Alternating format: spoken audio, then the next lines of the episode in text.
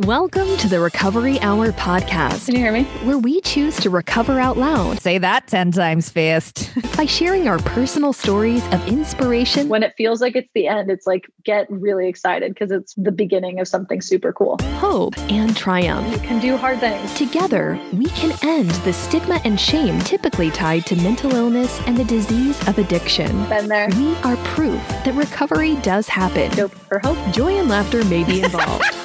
This is the Recovery Hour with Lori Windfeldt.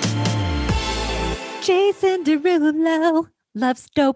Welcome to the Recovery Hour. This is your host, Lori Windfeldt. And today I am really nervous, which you guys know I never get nervous. So, you know, I have a really, really good guest. Her name is Kelsey Moreira. Five stars. You did great. Gosh, she has a Brazilian last name. Her husband's a Brazilian hunk, and he came with this name that we can't pronounce. And I threw in hunk. I have no idea, but I assumed he is because she married him. So here we are. Kelsey started a career in tech at 16 years old and then hustled for a decade in product marketing. From there, confronted her issues with alcohol, got sober in September of 2015, and then found her happy place in the kitchen, began baking, stumbling on a great egg sub that made her cookie dough safe to eat. Kelsey then took the leap, quit her career, and started Doughp, which we're going to talk about today. I'm so excited in 2017, continuing to share her story in the hopes of inspiring others, making a splash so cool on Shark Tank, and was also named Forbes 30 under 30 and Vegas 40 under 40. Welcome, Kelsey. So excited to have you here. Thank you. Yeah, it's it's still surreal. I'm like, who is she reading this about? That sounds cool, but like, there's this surely cannot be me. it's it's you. It's me. Yeah, it's the one you. and only, and you worked your ass off for all that. So yes, soak it in. Thank you. Yeah, continually, my ass never stops being worked. I, like it, it's so hard every day, but I just keep going, and it's nice. Nice reminders of why I'm doing what I'm doing along the way.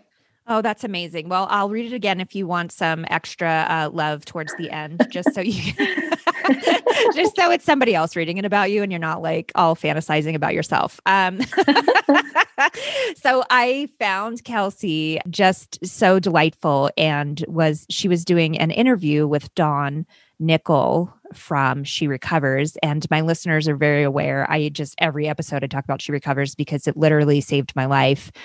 Well, let's back up. I saved my life.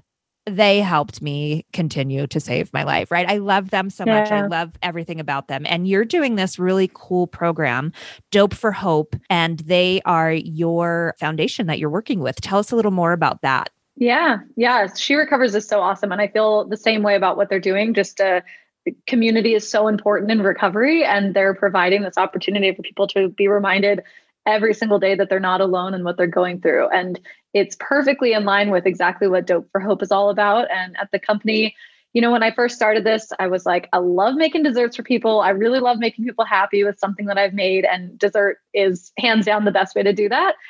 I didn't really know what it would become, but as we started to get some traction underneath us and um, it came to the grand opening of our first like physical location. It was on my two year sobriety anniversary. And so I put in the Facebook event and I said, if you come up and say it's dope to be sober, you'll get 20% off.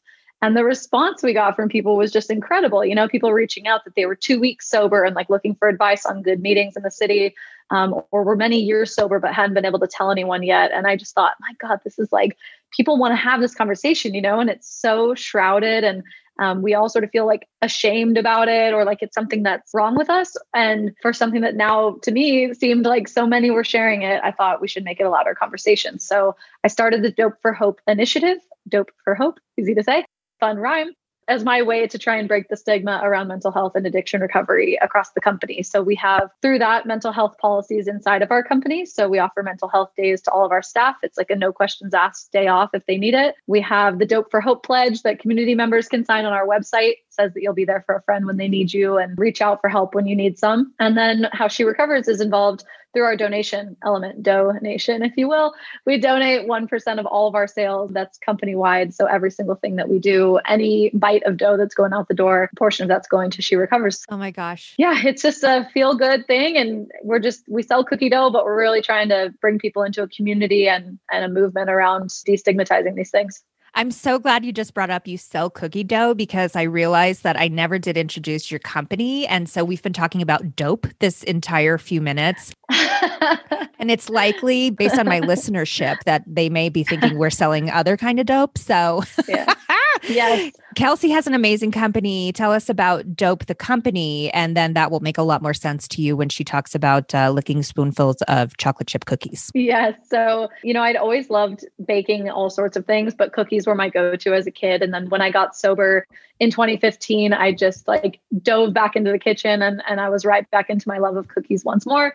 But I was baking vegan. So I found a great way to make the cookie dough safe to eat raw. It's eggless, but butter filled and deliciously decadent. So you can bake a few cookies and you can eat a few spoonfuls raw. We ship nationwide, so you can visit doughp.com and, and get it to your door, which is pretty cool. Oh my gosh, it is pretty cool. It sounds delicious. And um, I haven't done my homework yet. So I'm really excited to, to, place some orders. And of course, knowing that some of the profits will go to um, She Recovers as well. So exciting. So you mentioned a few times too about your sobriety. Take us through that journey quickly, because I know as a woman in long term sobriety as well, it's not something I always love to be defined by, but I definitely want people to know my story. And I think that, like you said, making that conversation yeah. louder and so just knowing, hi, this woman, by the way, just got sober, created an amazing company that is now just bursting at the seams and and so exciting. You I read the accolades. So Tell us about your sober story. Yeah, I, I don't mind sharing it at all. I think normalizing like the different shades of troubles, you know, that we all have. Like, I love that shades. Yeah, many different like forms of what this looks like to come to the realization that for me, you know, alcohol was no longer serving my life. Like, that was not making my life any better and I should get it out if I want to have any chance at having a healthy relationship with myself or someone else. So I think trying to shake up this view of like what it means to be an alcoholic or what it means to you know need to be in recovery from being such a negative thing like you failed to realizing that like this wasn't who i wanted to be anymore. So for me you know I, I drank for the first time at 14 years old and first time i drank i blacked out. And i you know had always had a lot of issues with perfectionism as a kid super bad undiagnosed anxiety you know just like I used to not understand why my stomach was like in painful knots when I was taking like tests in school or um, was very hard on myself. I would be the girl sobbing if I got a B when I was like six years old, you know, or seven years old. And it was really challenging for me to kind of be okay with not being perfect. And alcohol was like this release where like you didn't have to be on and like you weren't worried about anything and you weren't anxious or or overworked on something and your brain could just like let go. And um, that just continued through the years. You know, when I started at Intel, as you mentioned in the beginning, um, when I was 16, it was a quick shift from like I'm a kid to I'm in adult corporate world and that came with a lot of stress because I wanted to be the best. You know, I was supposed to just be at a summer internship but because those 3 months had gone so well, they asked if I would stay on through the school year and that just um, persisted for the next 10 years. So I was leaving high school at like 10:30 in the morning to go to my corporate job and come home at I remember coming home and being just as tired as my parents who had worked there nine to five, you know, and we're all sitting on the couch and I couldn't get myself to go work out or anything because I was just so tired and I've just fallen into bad habits. And, um, you know, alcohol for me really became a, a release. And over the years would just have so many incidents that were not who I want to be, you know, things I'm not proud of, things I did that I wish I hadn't done, very scary things like hospitalizations, you know, for being too drunk. And I would be the one you go to some party with everybody in college and we would take a party bus there i'm the one who didn't get off the bus in the end and like the police found me in the back of the, the bus because i'd passed out. So you know there's just all these things that slowly were like this doesn't match like who i want to be you know? And like it was hard to say there was a problem because on the surface you're like well you got this good job and like you always had good grades and like look at what i got you know a 4.12 my like first uh, semester in college doing 21 credits and I was drunk Tuesday through Sunday, you know, like I think I would take Monday was like God's day or something. it was like I it was the I, day of the liver. it was just crazy that this was possible. Yeah, I was really fueled by what like society says is cool. I just thought like I wanted to fit in and I thought that the drinking and the partying was like going to be a way to do that. Um, but it didn't stop. You know, when I got out of college, I was still having trouble being okay with just, there was never just a couple of drinks. It was always when we were out, I kept drinking and kept having, kept wanting to have more. Didn't even trust myself drinking alone because I wasn't sure I would be able to stop. So when my you know, boyfriend at the time would be out of town. I remember like I would want to go meet up with a friend or something so we could have some drinks and hang out because I wouldn't open a bottle of wine at home. I was like this weird like sense that like it wouldn't wouldn't end well, you know, if there wasn't anyone to watch over me, what would happen? Would I leave? Would I, you know? So um came down to uh, you know, September of 2015 and I was taking a business trip to Barcelona. Uh, I was going to be gone for a week and I landed at like 10 30 in the morning and they're checking at the Marriott and they're like, oh, hello, Miss Witherow at the time. You know, here's your bottle of wine as a welcome gift, you know, for being a platinum member. I'm like, it's 10 a.m., but like, whatever, vacation. And like, you know, no one here like knows I have a problem with alcohol. So we'll just, we'll do it. And so against my better judgment that I would have at home, I did have that bottle of wine, then went out to the pool, found some coworkers there um, who were there also a day early for the conference, started drinking and you know, I was blacked out probably by I don't really remember anything after noon one and came to at 3:30 in the morning in a stranger's apartment and no idea where I was, had like half my clothes, didn't have my phone, um, and got uh, got put in a cab to go back to the hotel where the conference was happening. And um, yeah, just trying to put the pieces together of like, oh my God, another night of like what the hell happened? What do i have to like explain to you know my loved ones back home including that you know boyfriend of four years at the time? And i had destroyed that relationship over the years of, of difficulties that my alcohol had caused.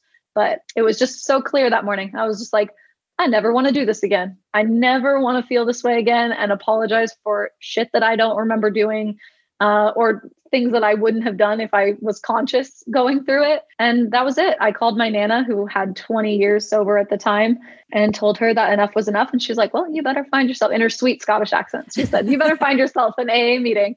And I found an English speaking AA meeting that morning in Barcelona, and I haven't had a drink since. Oh my gosh. Yeah. Whirlwind.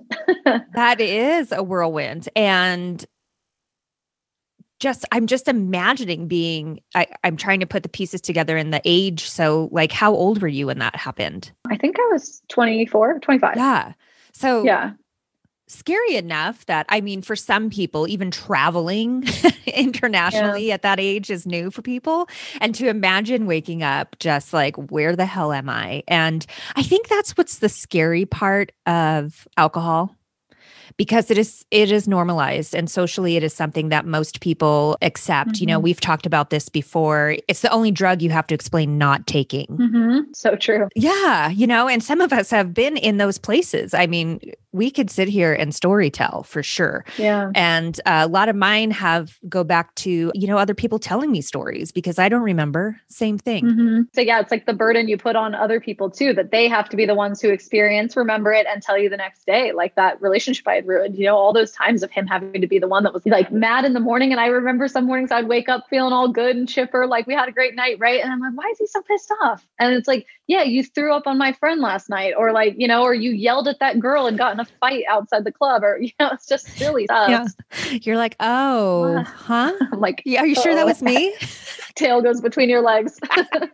oh my gosh. Yeah. We laugh about this because we've experienced it and know that, um, you know, yeah, we've already gone through the, and I say we because you're telling my story. So for any of you listeners that might be in this right now, please know, you know, we giggle because gosh, help us for years we've experienced it and know that there is a way out. And at that time, mm-hmm. we didn't think so. It sounds very much Kelsey's story is similar is, you know, you wouldn't find me anywhere without a glass of something in my hand. And I I went through that phase of am I going to be fun? I'm not fun without alcohol. Yeah, totally. I was like, how am I going to get married? I was like, I won't be able to have a champagne toast. No one is going to want to marry me, mom. like I literally had this conversation. And like, and how do you go on your first date? and all this. But I remember calling my dad, like all the boxes stacked around my apartment and stuff, because, you know, we had split and had to move to separate apartments and everything. So I'm like, I just lost this like love of my life. I thought I was like, you know, everything was ending. And my dad was like, stand up, unpack one box, and it's going to be better than the moment before that. And then get through one more, you know, and it was like, I vividly remember that moment because I was literally sobbing on the floor and thinking mm. my life was over. But it's like every single day from that moment, my life just started to like open up reorganize itself and like move in the most amazing direction. So when it feels like it's the end, it's like get really excited because it's the beginning of something super cool. Ooh, I like yeah. that. Yeah, it yeah. sounds like it. okay, so from there, you were like, all right, reassess. Like you have to just figure out. So what what happens now? You're sober, which is amazing, by the way. Congratulations on taking that leap of faith and working every single day, your ass off to not be that person. I know that it's yeah. It's work. Yeah, it is crazy journey. I mean, I think it was just this realization that alcohol is like living your life with like the fast forward button pressed down permanently. You know, like you're just sort of like going through everything, you're going through all the motions and it's just happening really fast and you're not really feeling anything and you're not really doing anything meaningful. You know, it was like people would come to visit and we'd just take them to all the bars in town. You know, it was like a brewery tour and like we wouldn't do anything. And I remember when I first stopped drinking, I'm like, what will I do to like hang out with my friends and stuff? and then, you know, you just, you realize that, wow, I realize now looking back at how full the last five years of my life have been and think, what a shame that would have been if I had been drinking through all that. Cause I really got to live so much, experience so much. Like I took a trip to Scotland with my papa, you know, just the two of us and like got to see where my nana's childhood home was. She had passed, you know, just the the fall before. And it was like, it was just that was such a cool thing to like be through and like live through and, and experience and you know sit in a cafe and eat these empire biscuit shortbread things with him and i just you know i would have had a pint in my hand through the whole trip if i was still drinking um yeah it's just really it's really a gift like what you get to do in sobriety and it all started to work out and i was just like what do I love? What makes me me? Like, who is Kelsey? I was like, I'll try a painting class. I'll do pottery. I'll like, I was like, whatever. I want to try everything and see what what sticks. I never did gardening. I was that was oh. too messy, but um, but yeah, I, I, just loved loved baking and I loved cooking in general. I was doing like tons of meal prep stuff and fun recipes to try, but really spending a lot of time doing desserts. And I ended up, um, after just a couple of months, taking enough of those desserts into the office that people were like, you should start selling this. And so I started Monster Baby Bakery out of my kitchen as like Stop a local, it. like, yeah, cakes and Monster cups. Baby. Yeah, was my nickname with my family because so I'm such a messy eater. yeah. So as a kid, like I have chocolate cake in my hair. They're like, "How did you even do that?" So they just call me Monster. So um, yeah, that was a blast. Um, I was doing like cakes and cupcakes and things for coworkers and friends, and yeah. And then I had moved to San Francisco, and I was like, I don't know, this bakery thing's probably not going to make it. Like, I'll just put it on the side. But it doesn't really stop like itching once you've started in that world you know once you've done something in entrepreneurship like your brain is always like how can i do that again? Because i had so much fun creating the brand and for monster baby and for Doughp like i built a website and made business cards before i ever sold anything you know because so i just cool. like i'm super into marketing and yeah. and branding. So yeah it's just it was uh I was there. I just had all this energy and excitement, and I was so happy. You know, I ended up dating someone for about a year and a half in San Francisco, and I remember him saying, "Like, I think you're the happiest person I've ever met." You know, and I really felt that. Like, I really mm. felt like, wow, I have like come into my own skin so much that it shows to other people that I'm truly like super happy inside. Yeah, um, that was a, that was a huge gift. So life's not easy in recovery. Things have gotten hard my nana passing away was terribly difficult on me but yeah you have this like ability to get through it and to find like what is good today and what can i focus on and what can i do to to better my mental state yeah, for sure. That's something I remember in your interview with Dawn at She Recovers talking about your Nana. And that touched me definitely because I have suffered a lot of loss in my life. And most of those I was shit faced. And of course, ran right to alcohol to save the day, which then, mm-hmm. of course, just suppressed feelings that literally we're talking 20 of years later, now dealing with grief and and loss and how to how to handle those feelings. So how do you feel recovery helped you and sobriety helped you in dealing with the grief and the loss of your nana? You know, she was the first person that I ever lost um, that was close to me. I was always, you know, you hear these stories, you see these things, and it seems so, so awful and so hard.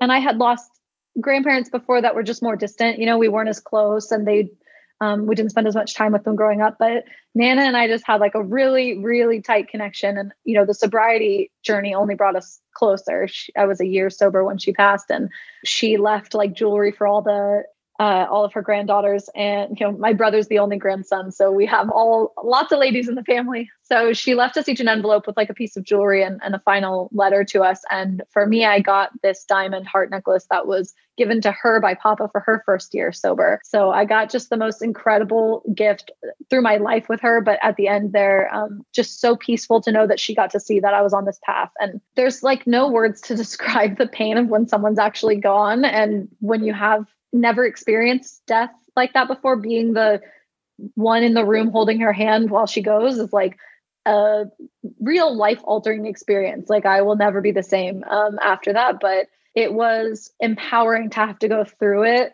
feeling all the feelings you know? And like you said you know having to deal with grief all these years later it's like i went through it i felt it i processed it you know and i had to really like dig in and and just deal with like how much it hurts that someone's gone and it still does. We were out visiting um my my papa in december and you know still just like sobbing like laying in bed like okay we just had a great day with them and everything and i can tell you know he's getting all sentimental when he says goodnight and hugs you bye and stuff and i'm just i just lost it and it's like it's been so so long now four years or whatever but it just yeah it still feels so real. So you still feel the pain and and but you go through it and yeah i'm just I know she'd be so happy and so proud of me now. So it's more motivation to keep going. Oh, that's awesome. Yeah, I think it's great when you get to a place where you recognize you have to feel the feels. Like this is where it's, mm-hmm. you know, the more we suppress that, the more likely it's coming in the years to come. So just feel that, just ride that emotional wave and cry it out. It's okay. Yeah. Yeah. Oh, well, I'm so sorry that you lost your Nana, but I'm I'm so happy to know that uh, she did get to see you in in your sobriety. I'm sure that was a huge accomplishment in her eyes. Yeah. Okay, Mo- monster monster baby Monster Baby Bakery. Yeah. Monster Baker Bake Monster Baking Bake. So Love okay. the MBB. Say that 10 times fast. no, for real. Yes. No, I'm just kidding. just the deadpan stare. Awesome. Yes. Can you the MBB uh, MBB? So, uh, did that go straight from there into Doughp, or how how was Doughp created? I mean, that was something that you had. There had to have been an aha moment with this dope situation. So, Monster Baby was when I was living in Oregon, where I first got sober, um, and you know, really right off the bat, like when I was two months in, I think, is when I kind of got the engines moving to start it.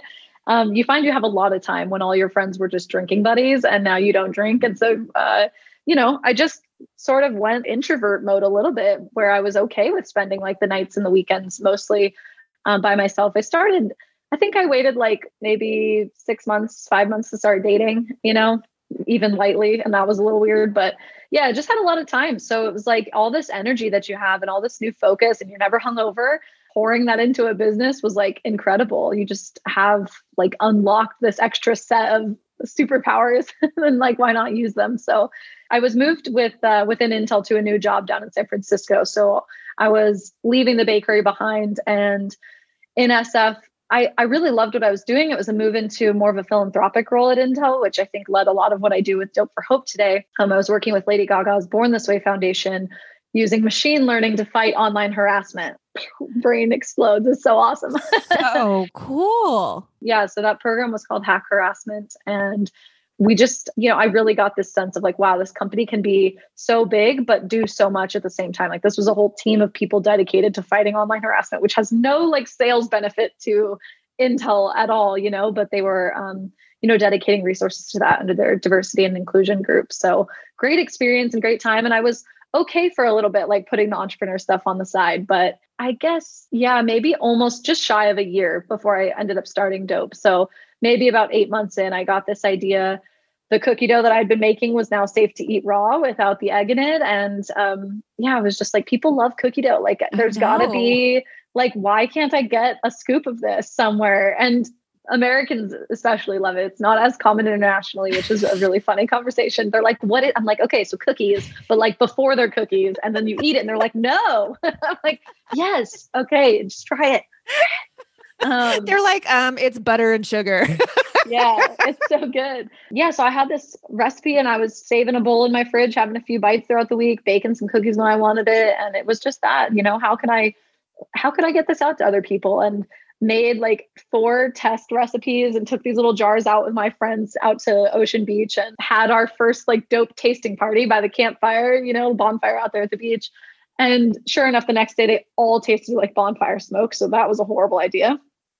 Don't recommend doing a tasting of your first batch at a bonfire in the future tasted good on site, but next day. Uh, anyway, it was the smoky flavor. yeah, the s'mores. I was like, wait, I'm kind of into this. The s'mores flavor tasted pretty good with a little campfire action in it. But yeah, no, just a great, you know, response from everybody of like, this is delicious. Like we had basically almost killed all four of the pints across like four people. So we were really happy with just like the taste. And they were like, yeah, seems like a good idea. You should do it. So I started working on all the licensing and sort of business stuff I would need to have ready, the brand and the name and everything. I sat with a friend being like, you know, I just want to make a really dope dessert company. Like, I want somewhere you and I would hang out at. And she was like, oh, dope could have dough in it. Like, we should call it that. And it's been fun. It has pros and cons. So, for those listening, it's spelled D O U G H P. It's like dough with a P on it, which is so freaking cool, by the way. I love it. it's like it is this exciting when you realize what it says, but it's hilarious how many emails I get where people have like capitalized the P or they'll put an apostrophe P or it's dough up or dog HP, Doug HP. Like we get all sorts of stuff. I literally have heard all variations of this, but it is dope. And uh, you know, serving legit cookie dough, it's legit because you can eat it raw or bake it, and that we're trying to do some good in the world. So yeah, it's been a fun journey. I think my parents thought I was having a quarter life crisis because I was like, I'm going to quit my safe career at Intel. You know, I was like already making like, I think over 120 or something in salary then. And uh, I was like, yeah, I'm going to go to zero and, and start this cookie dough business, which like I have no retail food experience or anything. And, you know, it's just, uh, you know, what I had was like passion, passion. confidence that it was going to succeed, and like no fear in asking for help. You know, I was not afraid to like reach out to anybody I could find that was working in this space and be like, hey, do you have like 30 minutes for coffee? I'll bring cookie dough. You know, can you sit with me and like share what you know? Or yeah, just I really have always like leaned into that. Hire for what you suck at. Never say no to an introduction. I've got lots of people that have been like, oh, you should know so and so, help tremendously. Um, and just be super confident that whatever you do is going to work out. Love it. It definitely is obvious when you have passion behind what you want to do, it's going to get done. Yeah. Those of you thinking about anything right now and your head's just spinning like, I can leave my job. think about yeah. it i mean you know i i have this i have this conversation with my husband a lot because he's been at his uh, organization in executive leadership for over 25 years wow yeah. And he's just a brainiac when it comes to just, he loves, to, he is a big thinker. So he has always has these ideas. And I'm like, you got to just go out there and do it. Yeah. But the world, as in the family of five, and the puppy and the house and everything is sitting on his shoulders. So uh, another conversation. I know. I know. So funny. It is good though. I mean, it's like you only get one life. Yes. I always tell people like, you got one path through this like one time. You don't get to redo any of this. And if you're spending any of those years doing something that doesn't absolutely thrill you every day, like you should really try and see if you can do something else. And if it's working for someone else's company that works in that space, or if you are, you know, a wild entrepreneurial mind and you want to try and, and start your own thing, man, it's so rewarding. And if anything else, you're more employable afterwards because you've gone off and started your own thing. Like you'll have more experience under your belt. I feel like I get an MBA every six months running my own company because uh, it's just incredibly challenging to be at the helm of all of these new. Uh, you know obstacles to find our ways through and and new areas that we're getting in business channels like I, it's an incredible wealth of knowledge it sounds like it everything you're doing ties back to your hope for the future of mental health and and people just smashing the stigma and ha- just having a normal conversation. Like this is okay. It's okay. It's okay that we're all different. Yeah yes there are issues. Yes we can fix them.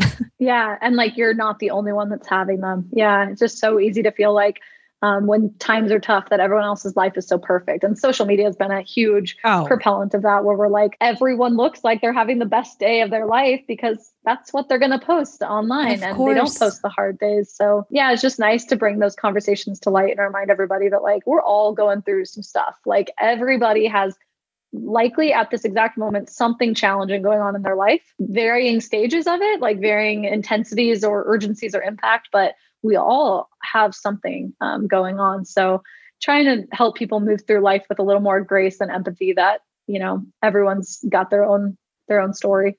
Love it. So hopeful. Mm-hmm.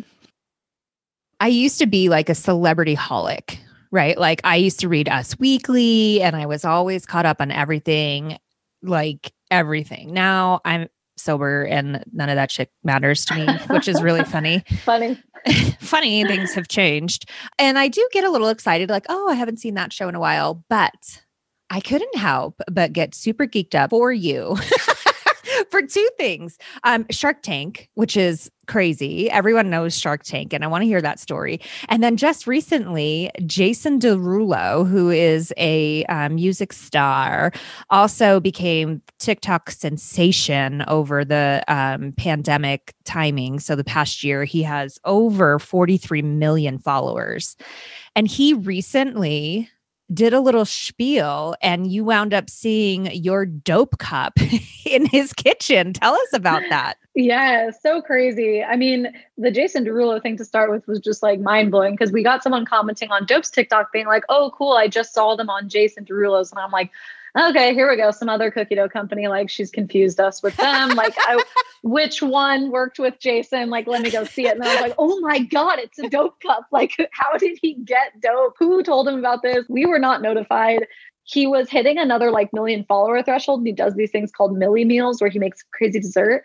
But this dude decides to try and bake a bowl of cookie dough which will not work because the butter will just continue to go down to the center of that cookie and like it's that is just not going to bake. Like that's why there's a reason why baking sheets are flat and and not concave. So the, the baking it in something like this is just scientifically not going to work but he's like trying to eat it and it's disgusting and like falling apart. So he's like i have a better idea. He pulls out a coffee cup and takes our ride or die cookie dough at this point and lines the inside of a coffee cup with it. And i'm a coffee mug and i'm like oh my god this is going to be worse. And yes sure enough he like tries to bake it and like is pouring grease out of the cup because it's all floated down to the bottom as it baked this was an attempt i believe of like this trend where the upside down of cupcake pans if you line them with cookie dough which will all be exposed to the heat of the oven, it will bake into a cookie bowl. You know, if you've um, mashed the dough around the underside of a cupcake pan, that's not what he did. You know, he put it inside a bowl, you know, inside a coffee mug. So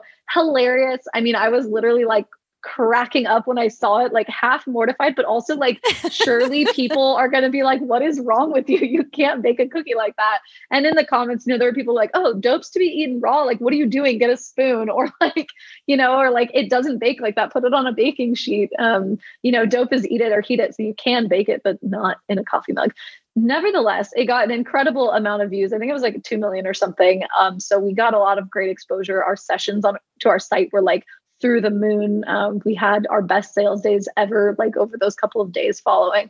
So the all press is good press mantra definitely worked there. Yes. Yeah, it's like you just you can't be mad about that. Okay, good because I was shitting myself. I was like, "Oh my god, he just ruined Doughp."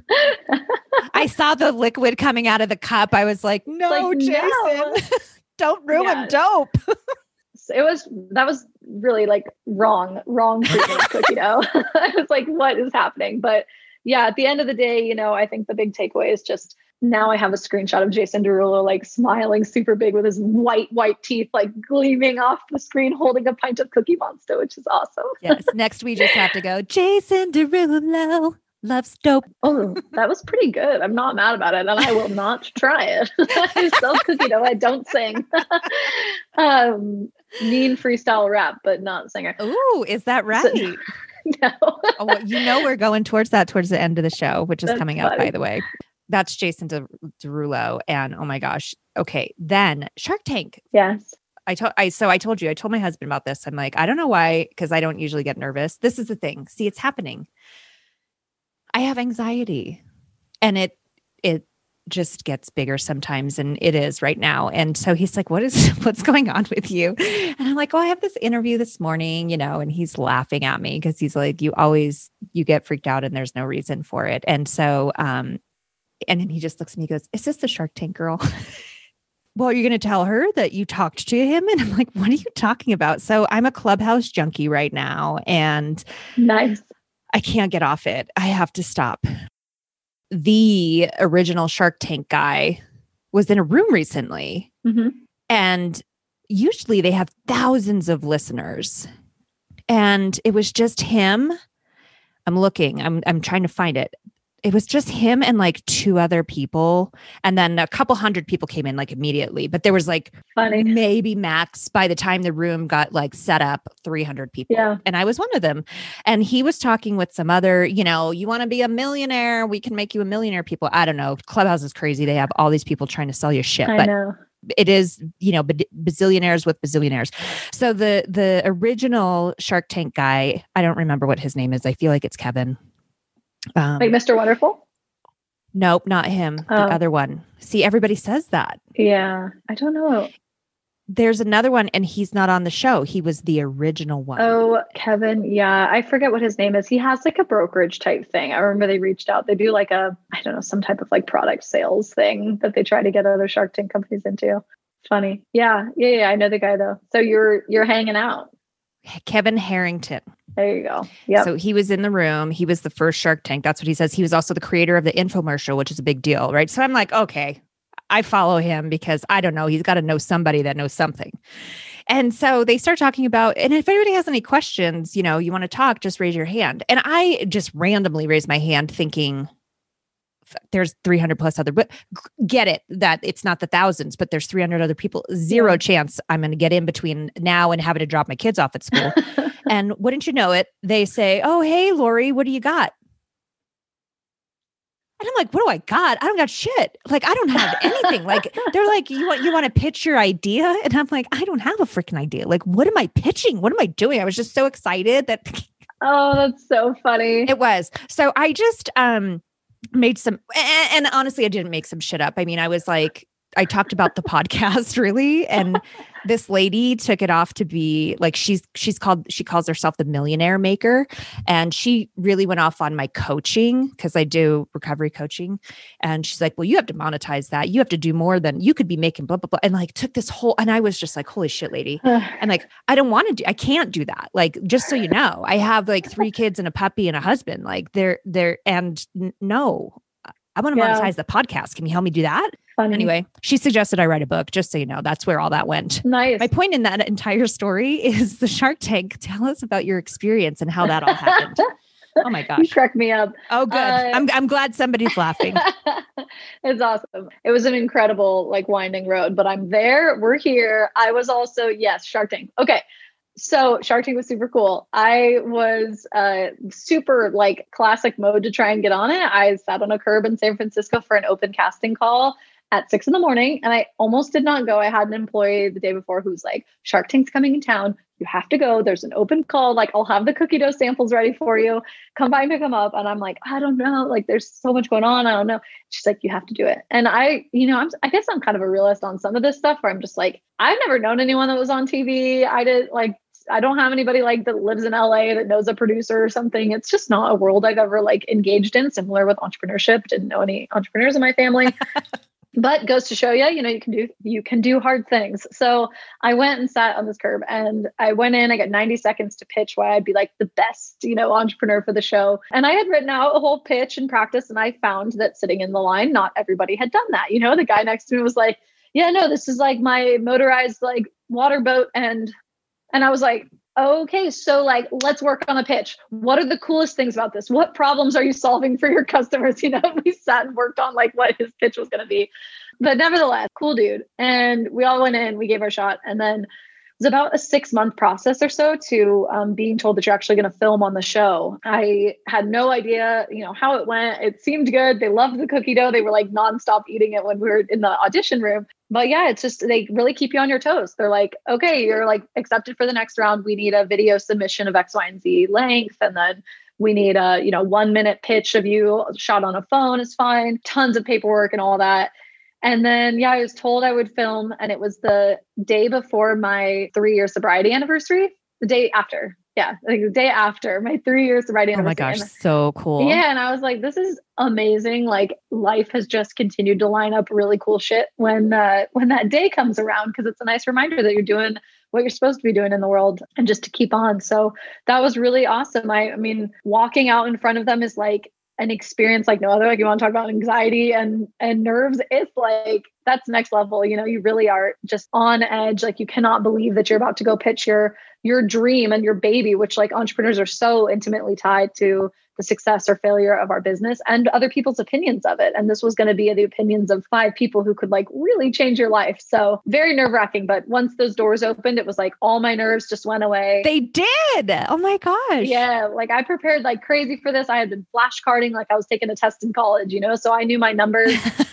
I say like front, back, and in Spanish. You know, I was like really, really prepared. And you had the Shark Tanks. Who were your peeps? Classic group. Mark Cuban, uh, Robert Herjavec, Barbara Corcoran, Lori Greiner, and Kevin O'Leary, Mr. Wonderful. They were all awesome. And I mean, they said incredible stuff about me and my skills as an operator, as a business owner. Um, they were out for reasons around it not being healthy, which I was like, I'm so confused. I'm pitching a dessert. Like, why are we talking about that it's not like a health product?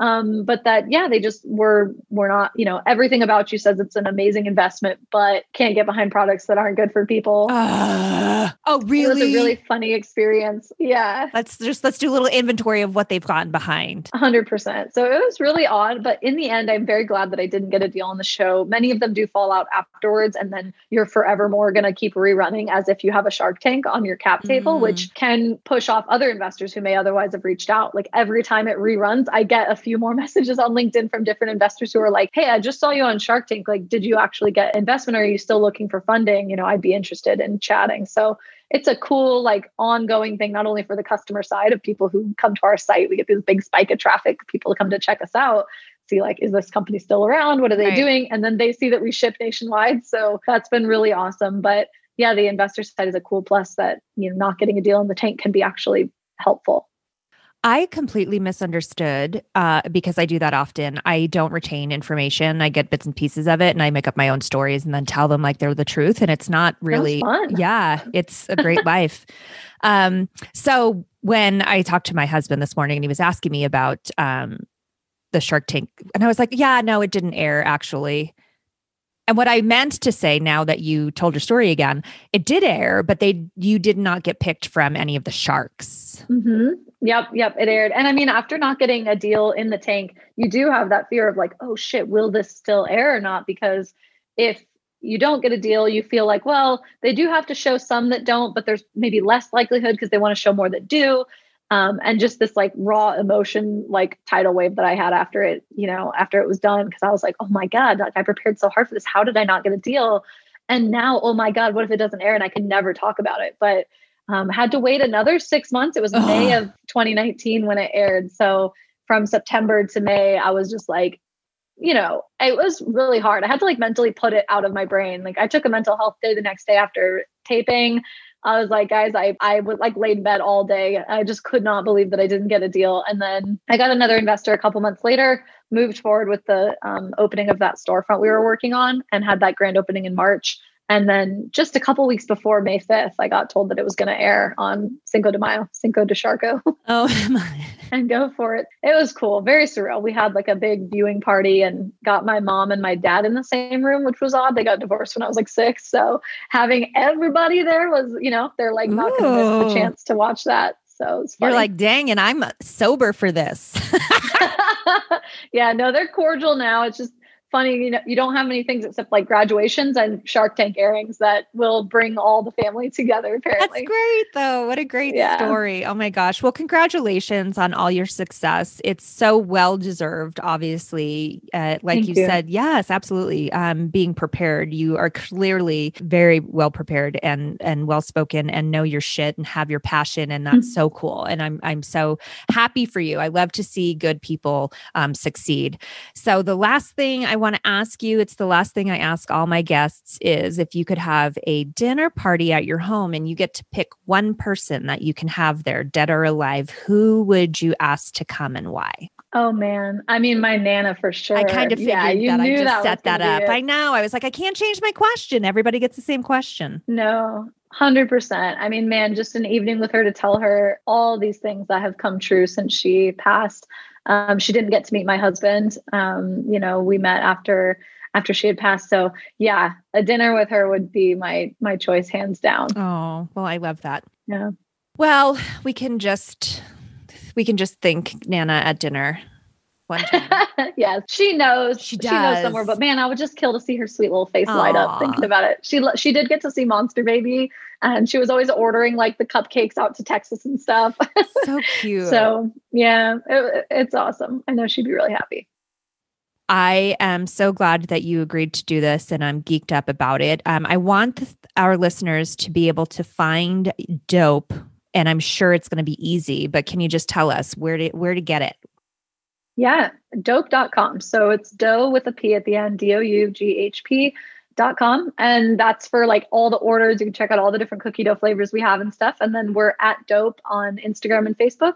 And we're at eat Doughp on um, eat as an E A T Doughp, um, Twitter and TikTok. Yeah. Amazing.